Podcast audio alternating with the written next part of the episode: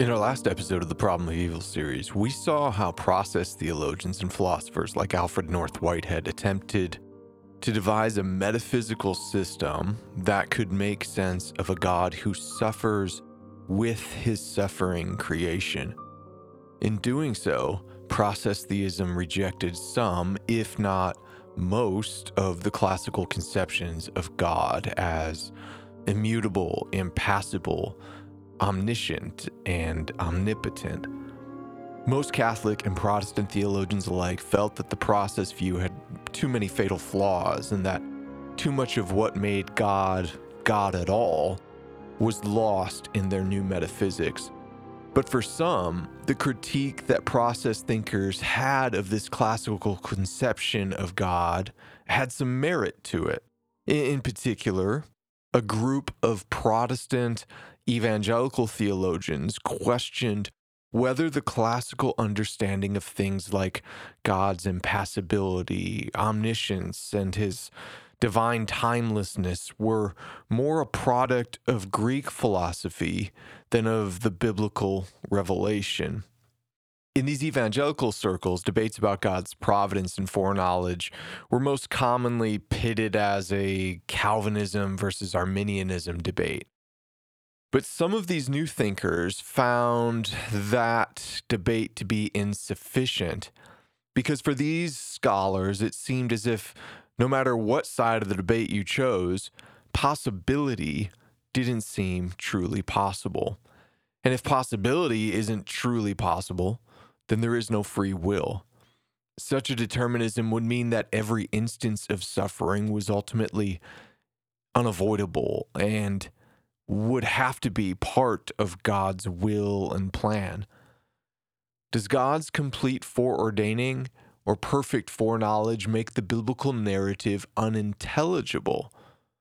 With God acting as some sort of arsonist firefighter. In the 1990s, a new school of theologians and philosophers known as open theists would challenge both classical theism and process theism and attempt to find another ontological framework that they felt could make the most sense of the biblical narrative and best remedy the problem of evil. Did they succeed? Or did they inevitably bump into some of the same theodicy challenges that perplexed both classical and process theologians before them? Welcome to Deep Talks exploring theology and meaning making I'm Paul Anleitner. We're approaching the end, very close to the end of our very long Problem of Evil series. As always, I recommend that you actually start from the beginning of this series and you work your way through. I think you'll see the most connections that way, but also we'll do a few other things.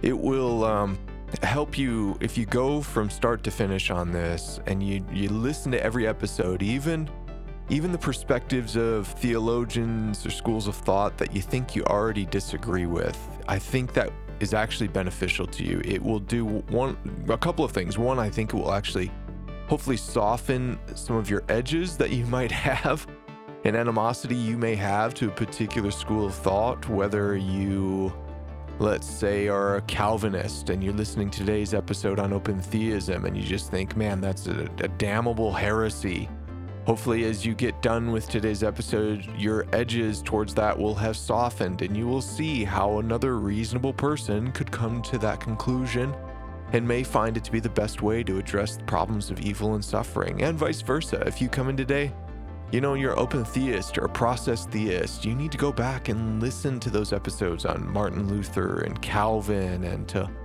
to listen to a, a natural theologian like Gottfried Leibniz and so Best way again, go from start to finish, work your way through. It'll soften your edges towards other positions that you might have some animosity towards.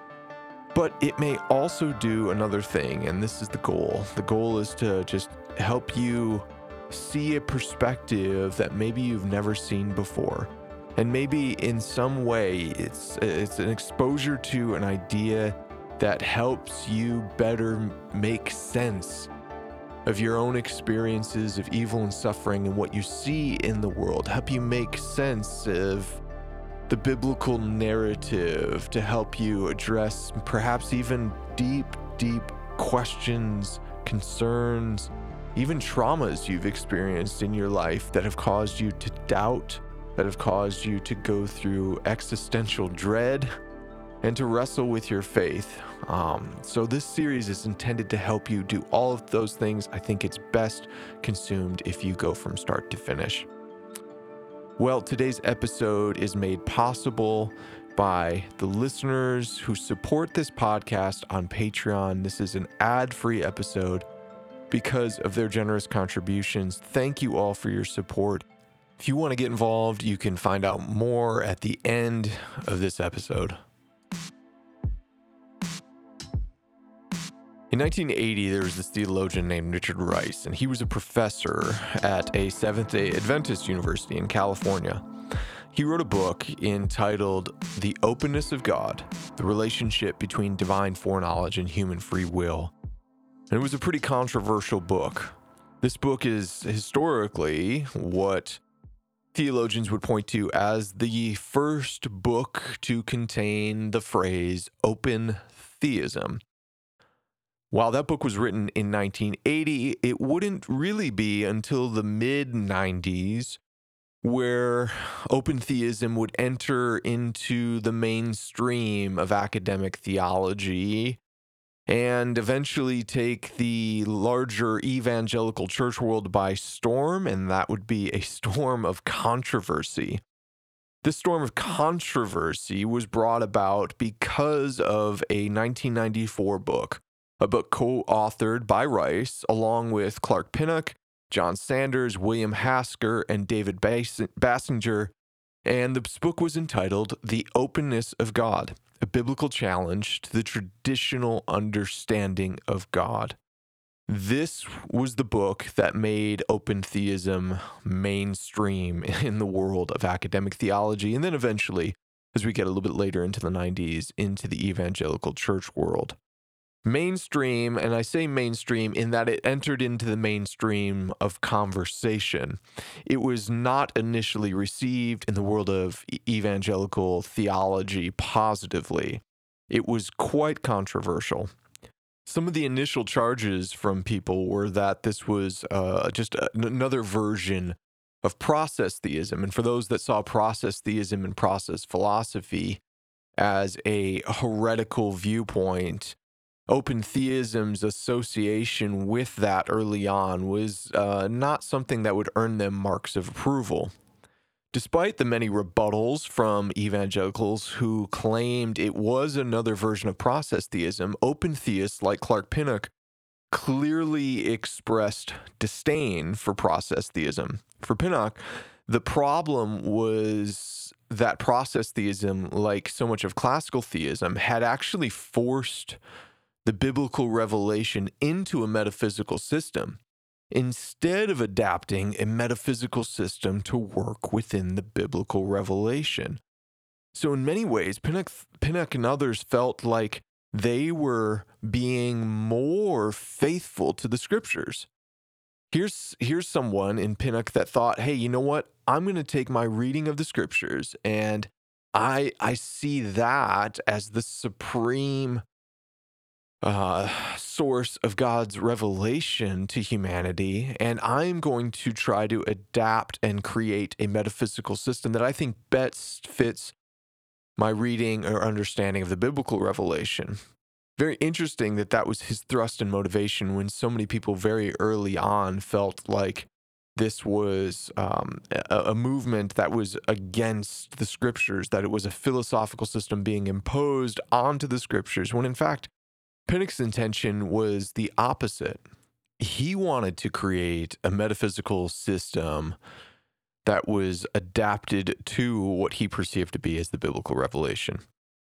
So, if we were in theory to try and do something like that kind of endeavor, we're going to try and derive a metaphysics and ontology that could make the most sense of the biblical revelation.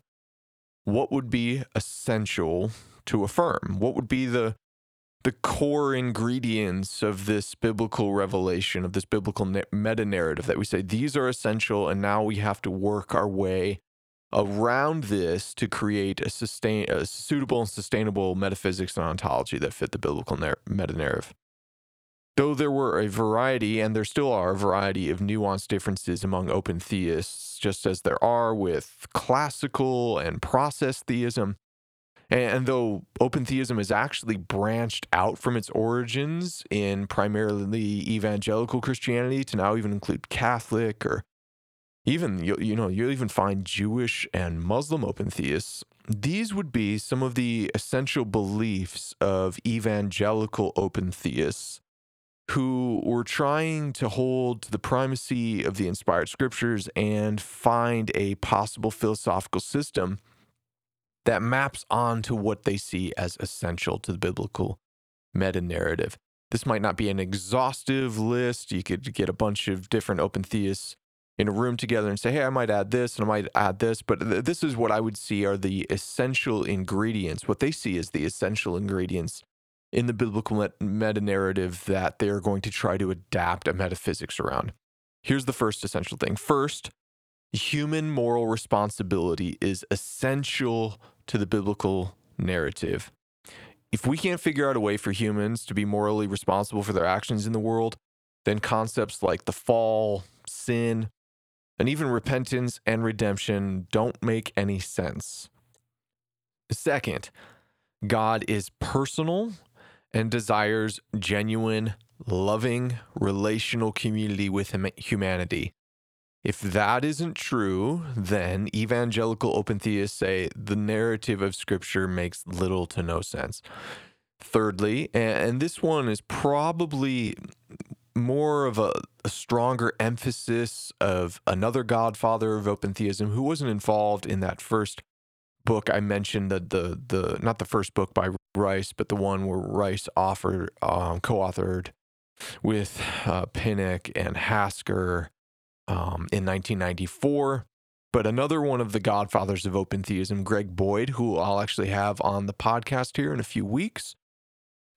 For him uh, and others in in Greg's school of thought, the the ministry of Jesus, the ministry of Jesus of Nazareth, the the Son of God, God in the flesh, the ministry of Jesus who heals the sick, who raises the dead, casts out demons, and even calls Satan the prince of this world, these must really be redemptive and rescuing acts where God does not act as the arsonist who starts the fire and then in Christ puts it out, and then for some reason expects us to see that as a genuine rescue.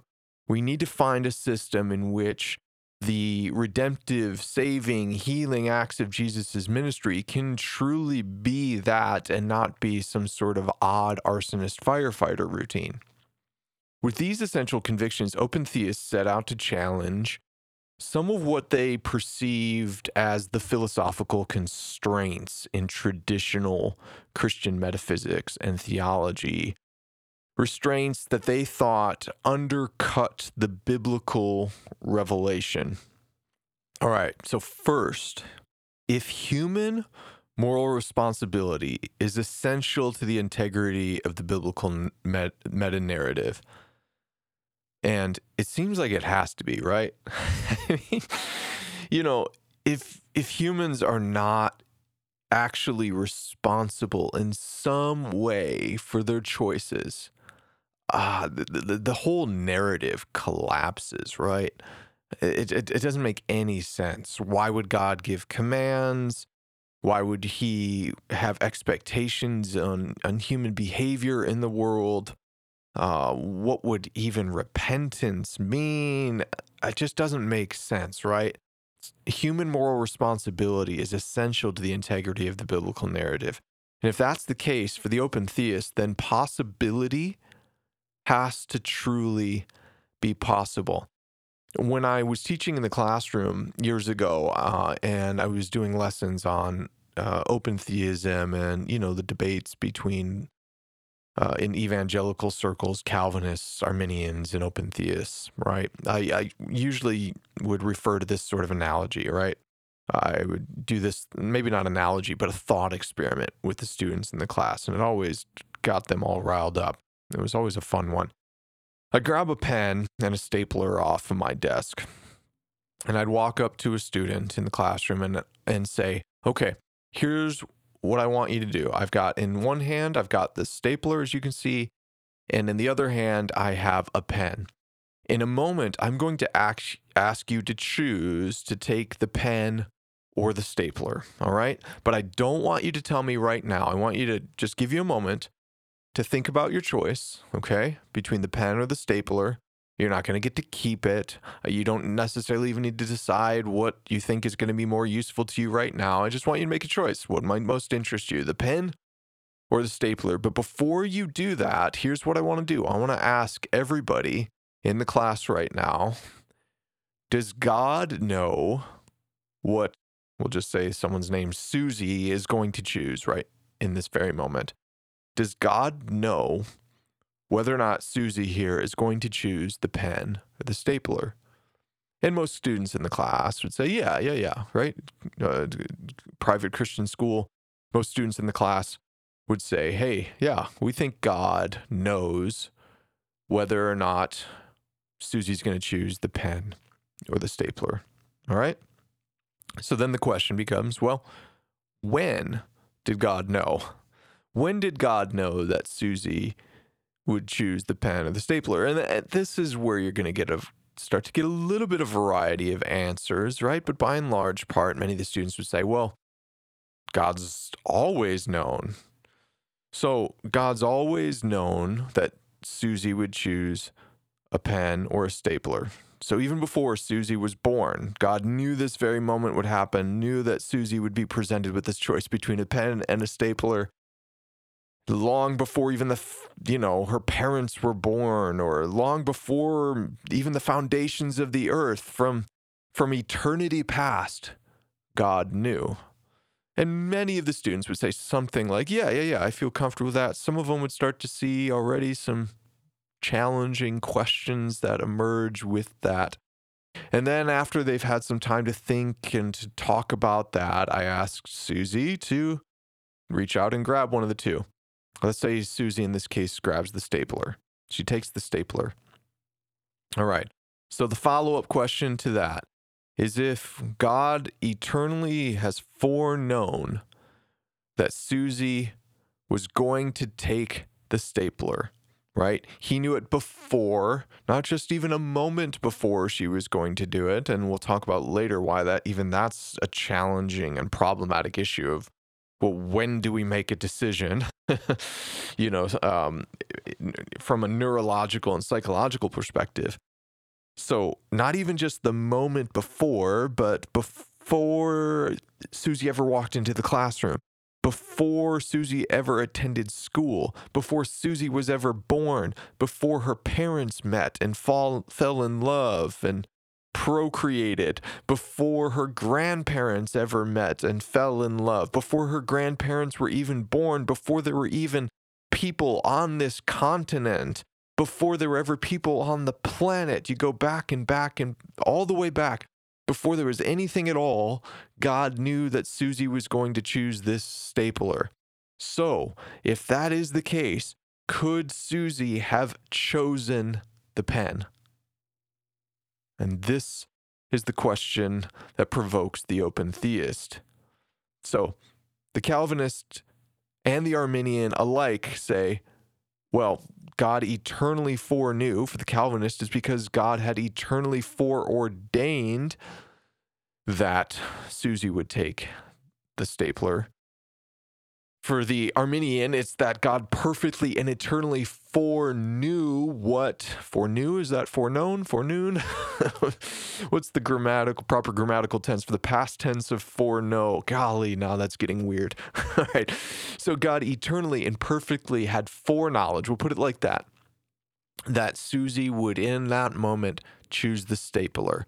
The question then is that did Susie ever really have the pen as a viable option to choose. Students sit there and they go, well, yeah, yeah, yeah, yeah, yeah, yeah, because because God God could have known that Susie could have chosen the pen. Okay, so but she didn't. She chose the stapler, right?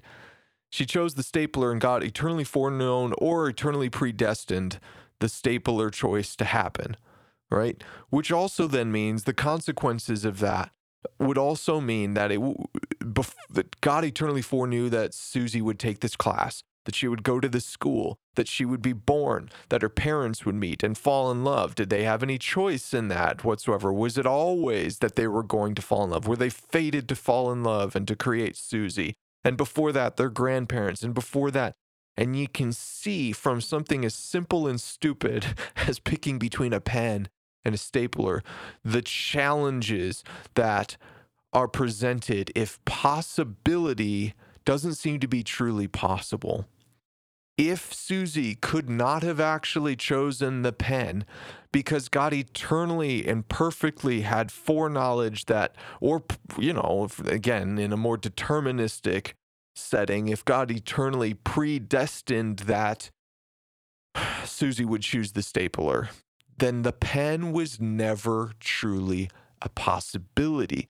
And if it was never truly a possibility, let's say she she grabs that stapler, right? She grabs that stapler and accidentally staples her finger or worse, she takes that stapler as a weapon, right? And you know, just smashes somebody with it or puts a staple through their ear. Golly, why am I thinking of such horrible instances of what could be done with a stapler, right? She goes John Wick with that stapler and she turns it into a deadly weapon. Okay. Was I morally responsible for offering her that choice? Was she morally responsible for choosing the stapler to begin with if it wasn't ever possible for her to choose the pen?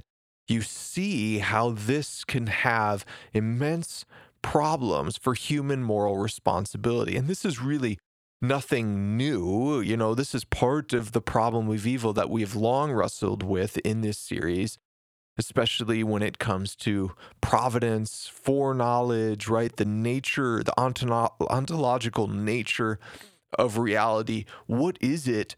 What would be the conditions ontologically which would create a set of circumstances where possibility is truly possible?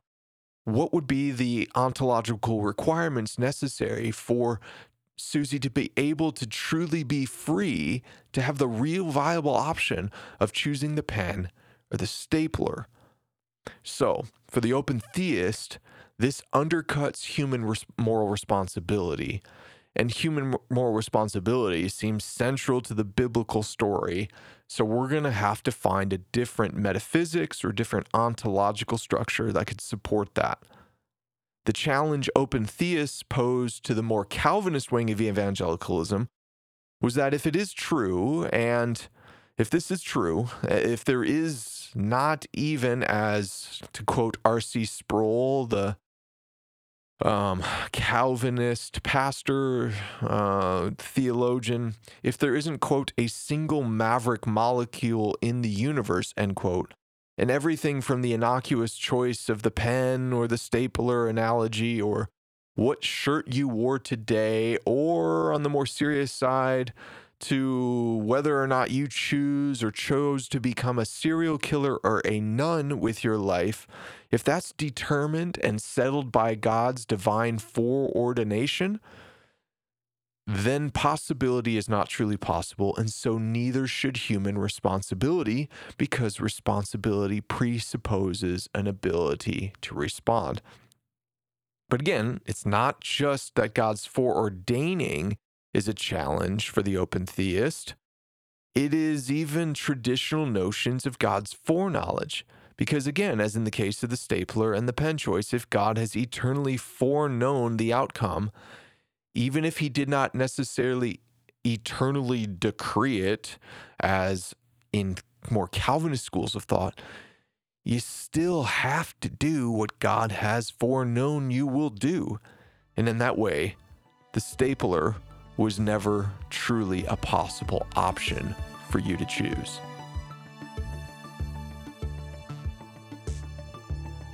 So then, if God does not foreknow all events, then is God not omniscient?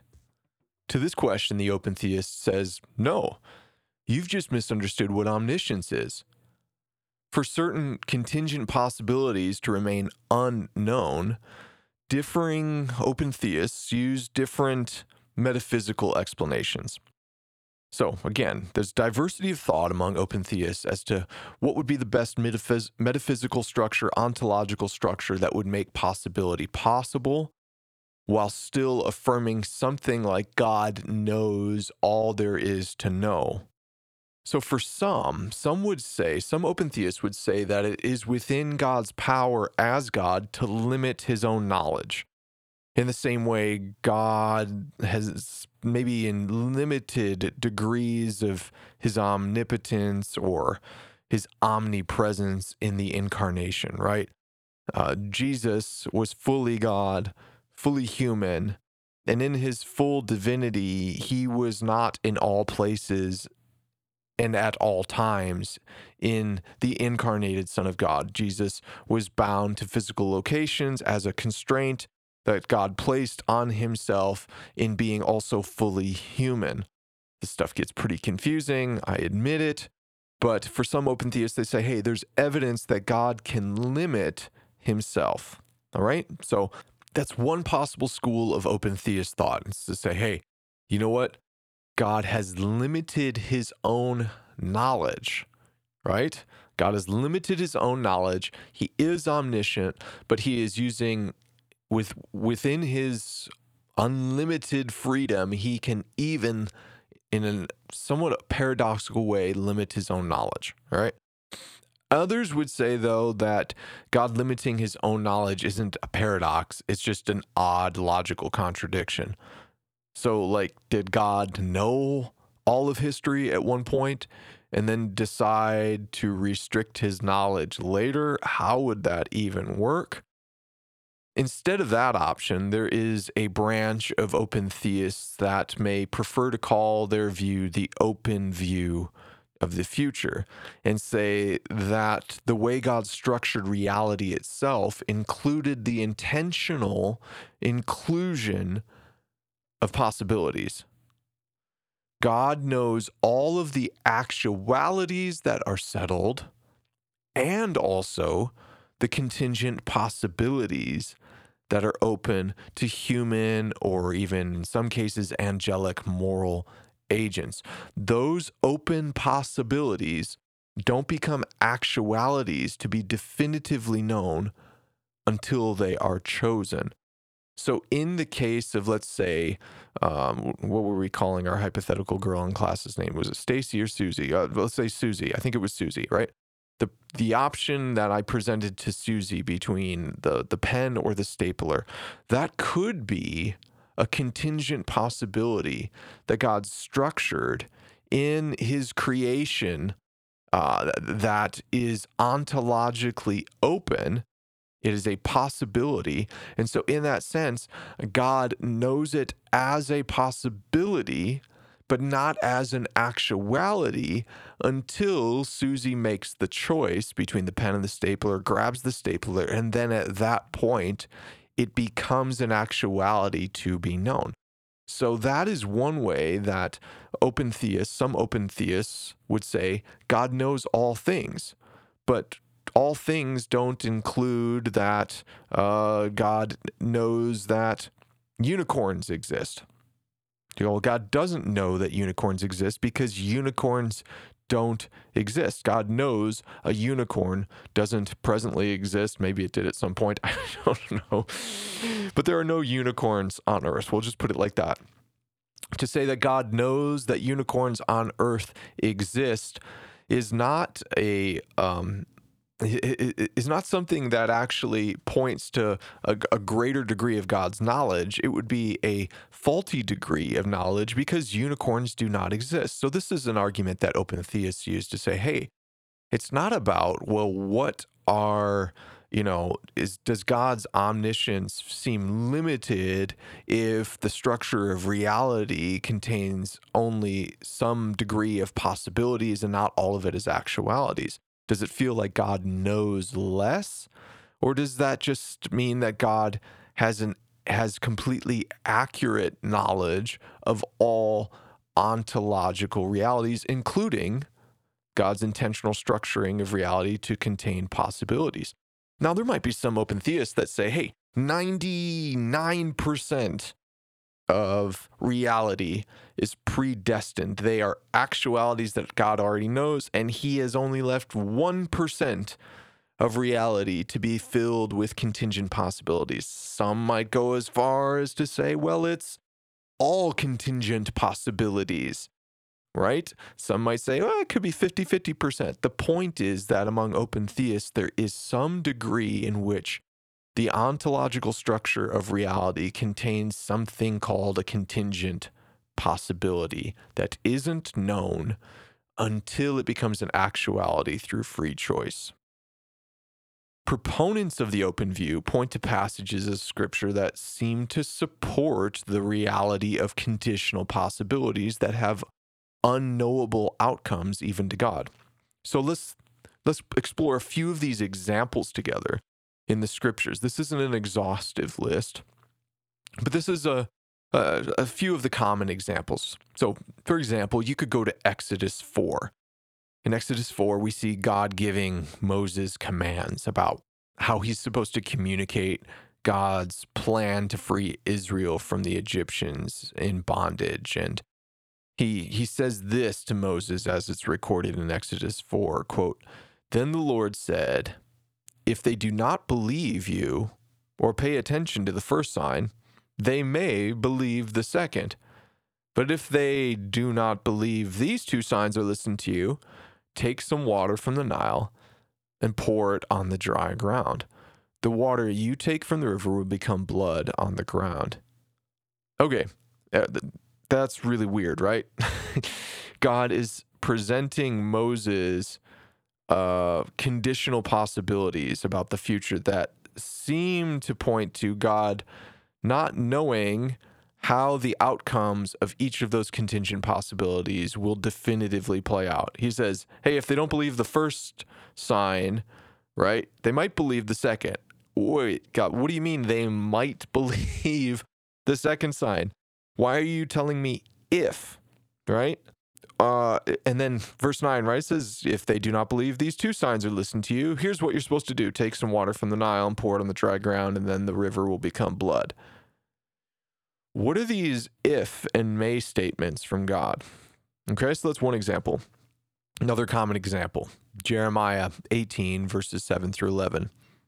If at any time I announce that a nation or kingdom is to be uprooted, torn down, and destroyed, and if that nation I warned repents of its evils, then I will relent and not inflict on it the disaster I had planned. And if at another time I announce that a nation or kingdom is to be built up and planted, and if it does evil in my sight and does not obey me, then I will reconsider the good I had intended for uh, intended to do for it. Hmm. Very interesting, right? So, and the conclusion of God's message through Jeremiah in 18, uh, chapter 18, verse 7 through 11 is Now, therefore, say to the people of Judah and those living Jerusalem, this is what the Lord says Look, I'm preparing a disaster for you and devising a plan against you. So turn from your evil, each one of you, and reform your ways and actions. Right? The, the hope is that in knowing what lies ahead, there would be the possibility, the genuine possibility, that those people living in Judah and those in Jerusalem would actually turn from their evil ways. There's obviously the assumption of moral responsibility, but also here, open theists point to the genuine possibility that the future could turn out differently and that God might not even have a settled plan in mind as to how that's going to play out.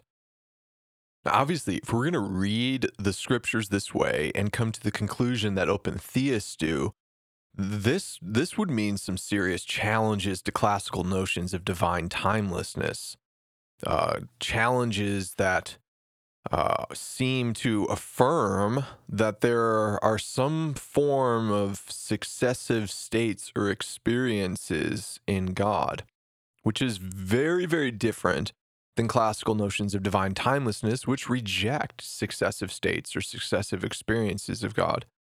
And This would also challenge notions of immutability and impassibility. Immutable me- meaning that uh, there is no change in God, impassibility meaning that the God is not affected in any way, shape, or form by his creation. He's not moved. He's not no nothing. Right. So the open view challenges that. It challenges that by saying, hey, you know what? We see these scriptures and we think this is what the metaphysics and the, the ontological structure of reality looks like. But in doing so, they present challenges to these historic conceptions of God, that God is timeless, that God is immutable and impassible. And this is where the major controversy stuff hit in the 90s, and things got messy you know, in the 90s, heading into the 2000s. Um, I don't want to get into all the mess. You know, there there was quite a bit of messy interactions, uh, even here in the Twin Cities, uh, among you know a couple of very well known pastors here in the Twin Cities that were also uh, teaching at um, my seminary alma mater. It was it was uh, it was a unique time. I wasn't there at that time, but it was a unique time because you can see how this open view, when we have this long classical history of thinking of God as immutable, impassible, um, uh, being timeless and divine timelessness, and some system comes along and says, hey, we don't think that that's true or we would put qualifying markers on that. Boy you you can understand why there was a lot of controversy. But again this is where you know when it comes to divine timelessness immutability impassibility this is where the open theist ardently argues that those notions need to be challenged. And they need to be challenged by the biblical witness. In what way is god the living god of scriptures? And in any way a God who could enter into covenant and personal communion with human agents, if he's beyond any sort of experience of time or sequence, how can God be unchangeable, immutable? When he clearly presents situations in the Bible where his plans were changed. For example, when Moses interceded on behalf of, uh, of Israel after Israel had turned to idols, uh, after being rescued from Egypt, right? And, and, God's like, I'm just going to wipe them out. And Moses is like, hang on, remember your promise to them. And he intercedes, right? How does that happen? Or how does the situation of God's plans change for the Ninevites? when Jonah went and preached that judgment was coming to Nineveh, with no alternative, mind you, he didn't go to Nineveh after being spit out of the you know the the the, the great fish or the whale or whatever it was he he didn't go to Nineveh and be like hey here's the deal if you repent God may relent there are no no qualifying statements it's like hey here's what's coming but the Ninevites go we're going to repent and we're going to turn it, you know, we're going to put on sackcloth and ashes. And it changes the outcome of that pronouncement of judgment.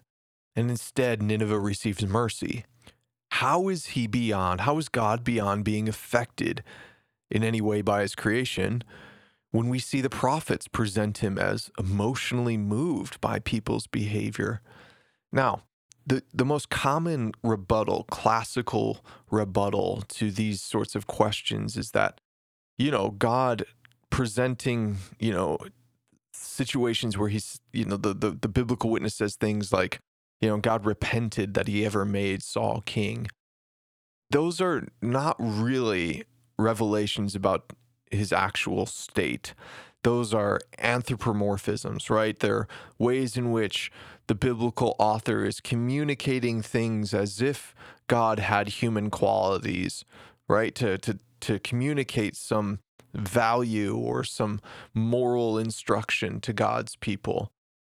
But the counter response to that, to open theists, is even if these are anthropomorphisms, right? Even if they're ways of expressing things that might not accurately depict the actual internal state of God, they still point to something true about God, right? So, how is God unable to be affected by his creation when he is presents himself as emotionally moved throughout the prophets? Why does he present these if statements to Moses? If Israel does this, if this doesn't work, how does that happen? Even if it's an anthropomorphism, what is it actually supposed to reveal? This is again where someone like Pinnock would say, hey, the, the, the burden is on us to adapt our philosophy and metaphysics to the biblical revelation and not to try to make the biblical revelation fit our metaphysics.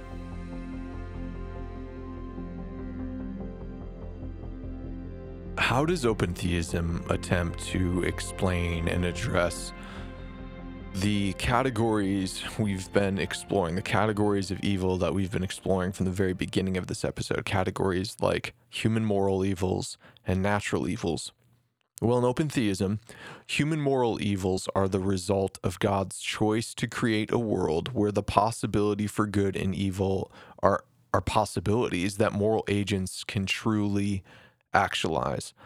In the case of someone like Clark Pinnock, and especially Greg Boyd. This would even include angelic moral agents who also have been given a freedom of the will. So, moral evils are the result not only of human moral agents choosing between possibilities that have degrees of good and evil and choosing evil, but would also apply to angelic moral agents who have at least seemingly some degree of freedom of the will as well. This, again, for someone like Greg Boyd, who we'll talk to in a couple of weeks, this may explain why there is so much suffering and calamity in the natural world. For someone like Greg Boyd, spiritual agents have a degree of influence in what we might call our material world, though obviously we don't necessarily need to bifurcate the material and the spiritual. Satan and demonic powers can wrongly use the level of authority that they've been granted to bring about things like diseases and natural disasters. Boyd sees evidence of angelic moral agents, spiritual principalities, and powers being behind many instances of what we might call natural evils in the Gospels. In the Gospels, we see Jesus in his healing ministry. Uh, and even in his rebuking of the storm, we might be able to see evidence of nefarious powers who are rebelling against God's will. This is all of part of Boyd's warfare worldview that I'll be looking forward to discussing with him. Uh, he wrote uh, two books that are framed within this open view of the future perspective. They're theodicy books. There's the warfare worldview uh, view book and Satan and the problem of evil. I think they are very much worthwhile reads for anybody, uh, especially those of you that have grown up in more reformed traditions or more classical schools of thought, uh, classical schools of theism, let's say, as in you grew up in traditional Catholicism or you were a Lutheran or, you know, it's really helpful to be exposed to Boyd's theodicy that he presents in those two volumes. They're large volumes, but uh, I think they might be worth picking up and going through. Open theists like to emphasize that what makes God most God is not his supremacy of power, but his supremacy of love. God is sovereign, but that doesn't mean every instance of every moment goes the way he would prefer it to go. So, open theists can truly say that something as horrific as the Holocaust was never part of God's plan. But classical theists and process theists alike have their qualms with the open view. There's obviously, first of all, there's obviously discrepancies on what we should see as essential to the biblical narrative. Some might say, hey, pump the brakes here, open theists, those of you like Pinnock who are saying, well, we're just creating a metaphysics to adapt to the biblical revelation. aren't you just being selective in what you emphasize as essential to the biblical narrative? How do we weigh and interpret texts that seem to point to God changing his mind or communicating the future in terms of contingent possibilities in light of other scripture texts like Ephesians 1, right? Starting verse 3. Praise be to God, uh, praise be to the God and Father of our Lord Jesus Christ who has blessed us in the heavenly realms with every spiritual blessing in Christ. For he chose us in him before the creation of the world to be holy and blameless in his sight. In love, he predestined us for adoption to sonship through Jesus Christ in accordance with his pleasure and will to the praise of his glorious grace, which he has freely given us in the one he loves. Boy, that's interesting language. How do we square that, right? This sense that before the creation of the world that we were selected predestined for adoption to sonship in Jesus Christ or famously there's passages like Romans 9 where some again most notably what we might call five point calvinists argue that the deterministic nature of God's sovereignty is not incompatible with human moral responsibility this view that the deterministic nature of God's sovereignty isn't incompatible with human moral responsibility can sometimes be called compatibilistic free will. And people might point to Romans 9. For example, Romans 9, uh, where we see Paul writing to the church at Rome saying, quote, Yet before the twins were born or had done anything good or bad, referring uh, to Jacob and Esau here, in order that God's purpose in election might stand, not by works, but by him who calls, she was told, The older will serve the younger, just as it is written, Jacob I loved, but Esau I hated. How can Esau be responsible, right? Uh, sorry, end quote there.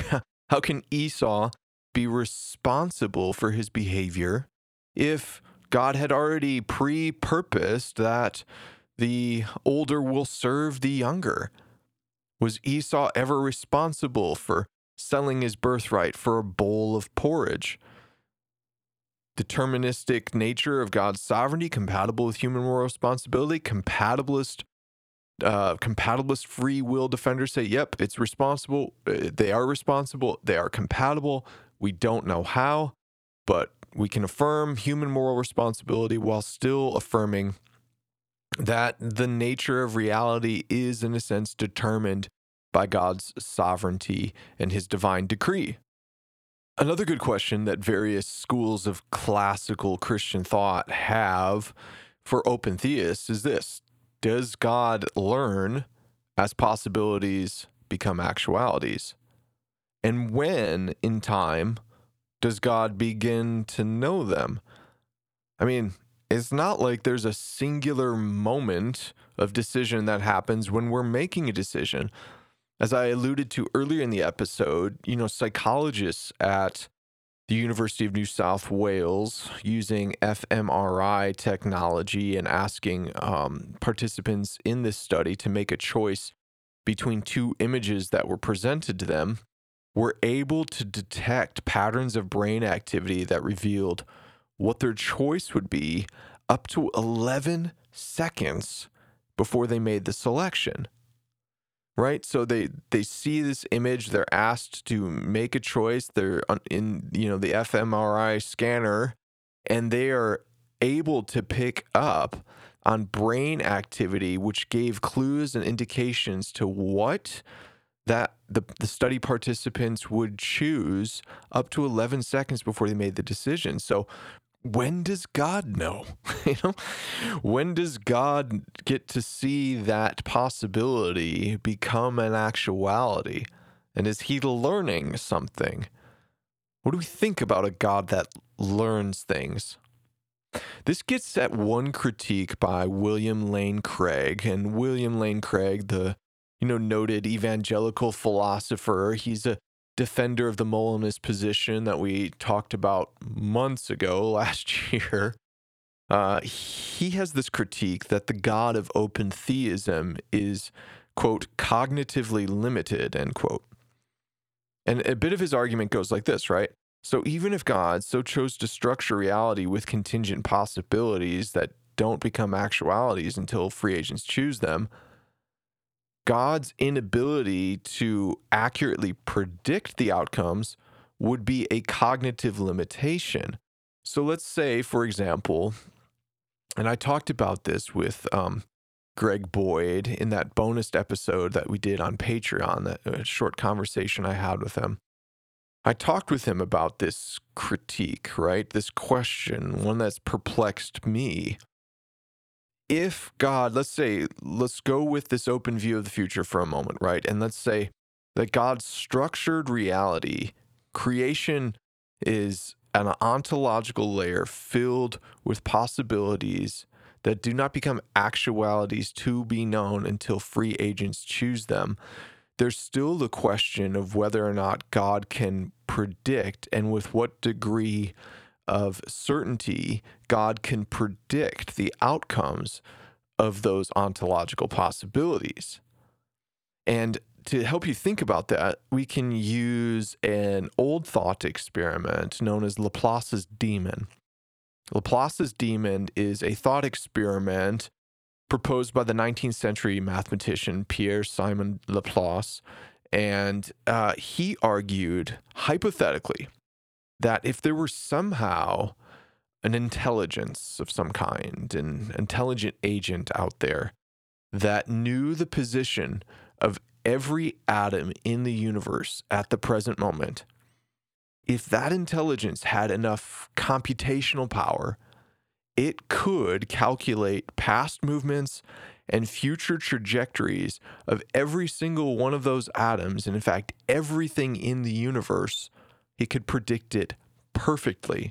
Quote, For such an intellect, nothing would be uncertain, and the future, just like the past, would be present before its eyes.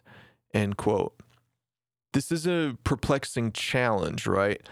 Because if God is unable to predict the outcomes, is that a limitation of God's cognitive ability? Is it a limitation of his computational power? Open theists frequently like to use the, the chess master God analogy that God is so brilliant that the way God gets his his will done in the world is not by needing to predetermine every move on the chessboard, but he's able to respond with perfect preparedness to any possible situation that might occur on the chessboard. This is a very interesting um, analogy that open theists use.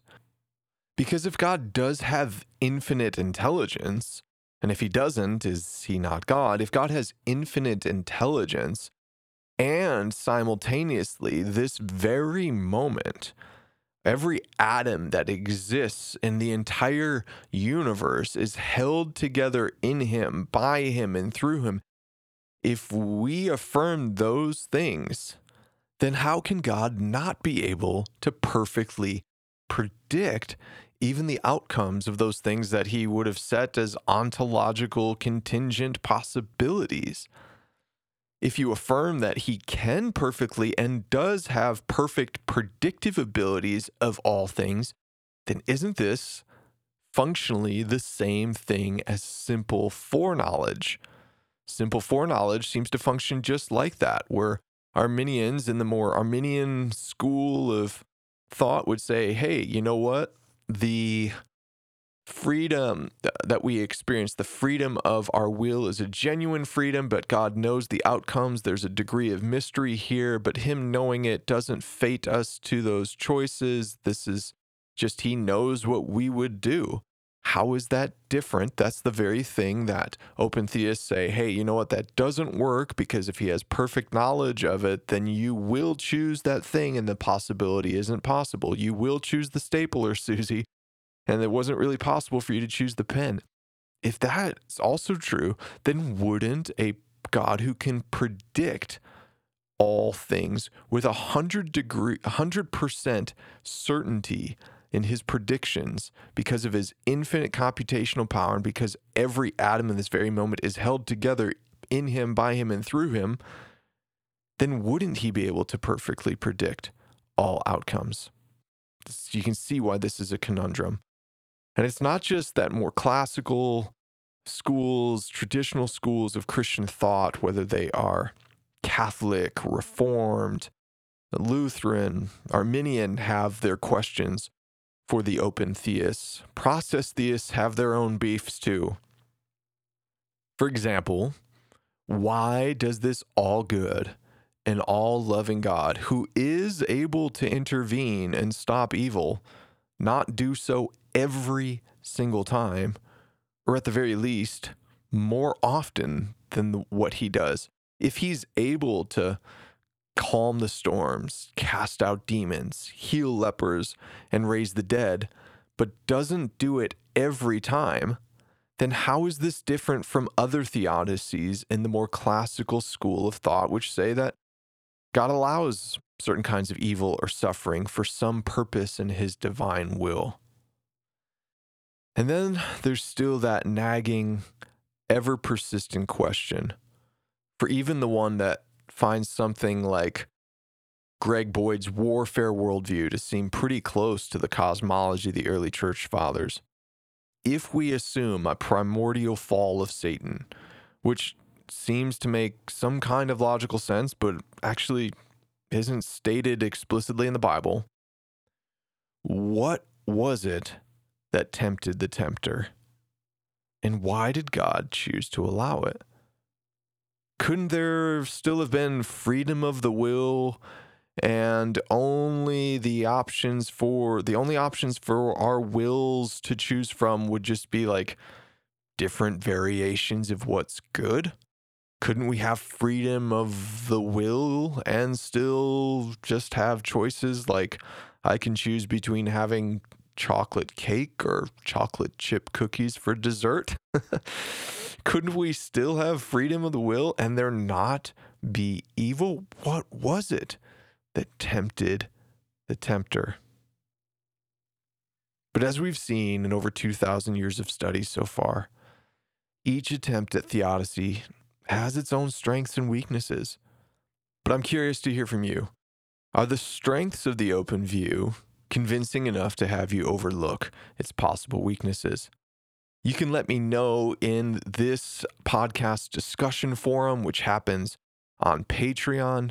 Uh, just all you need to do is become a member of the Deep Talks Patreon community, and you can jump in, chime in with those forum discussions. Along with that, this month we're starting something new for those who are in the Theology 201 level or higher on Patreon. We're also going to start doing a monthly group Zoom call one of my big goals for this year is to steer conversation, not just in the direction of you and I having dialogue, as much as I love hearing feedback from you and conversing and connecting with you all. I want to be able to network you together with other people across the country who are also exploring these very same interests and subjects. Many of you have expressed a degree, maybe, of loneliness, even in your own churches, to approaching questions in this way. Maybe in an episode like today, you'd feel like, boy, I could never have a class in my church on open theism without someone, you know, rushing in to say, even talking about this is heresy.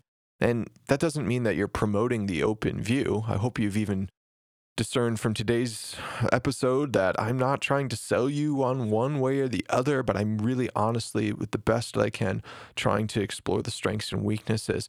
So maybe doing stuff like that is really tough and you don't have a lot of people in your life to do that with.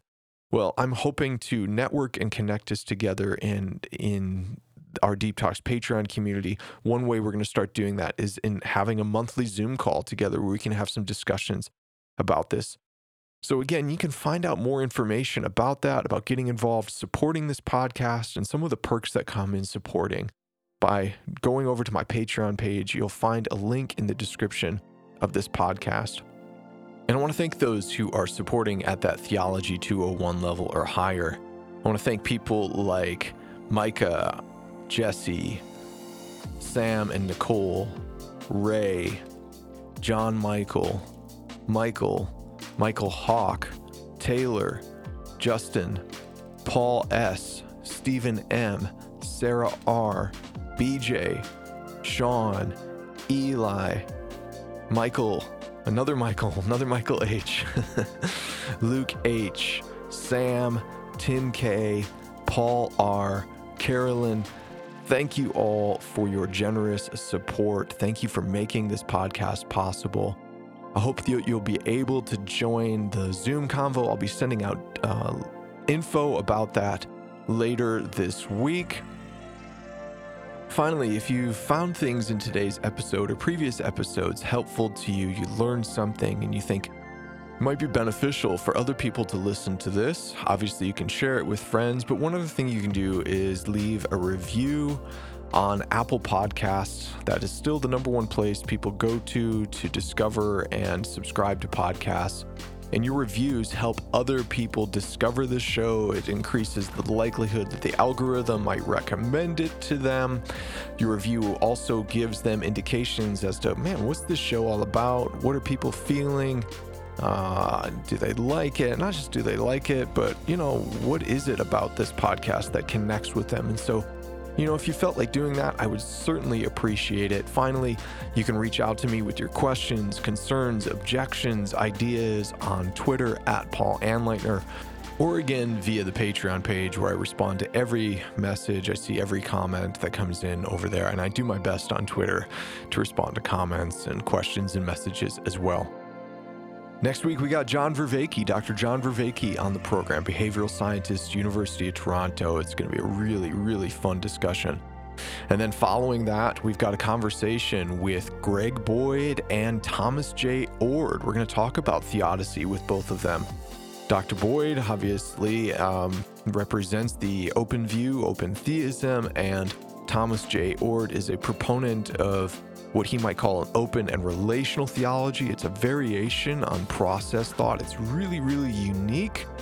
These guys have charitable, a good friendship and relationship despite their differences together. And I thought it'd be fun to have a conversation with both of them about their various positions and get them to dialogue around what they see as strengths and weaknesses of each other's views. So check that out in the week that follows. And then eventually, we're going to get to some point of um, me putting together a conclusion to this entire series. So, no promises as to when that's going to come, but we are virtually at the end of this series. So, thanks again for listening. And until next time, we'll talk again soon.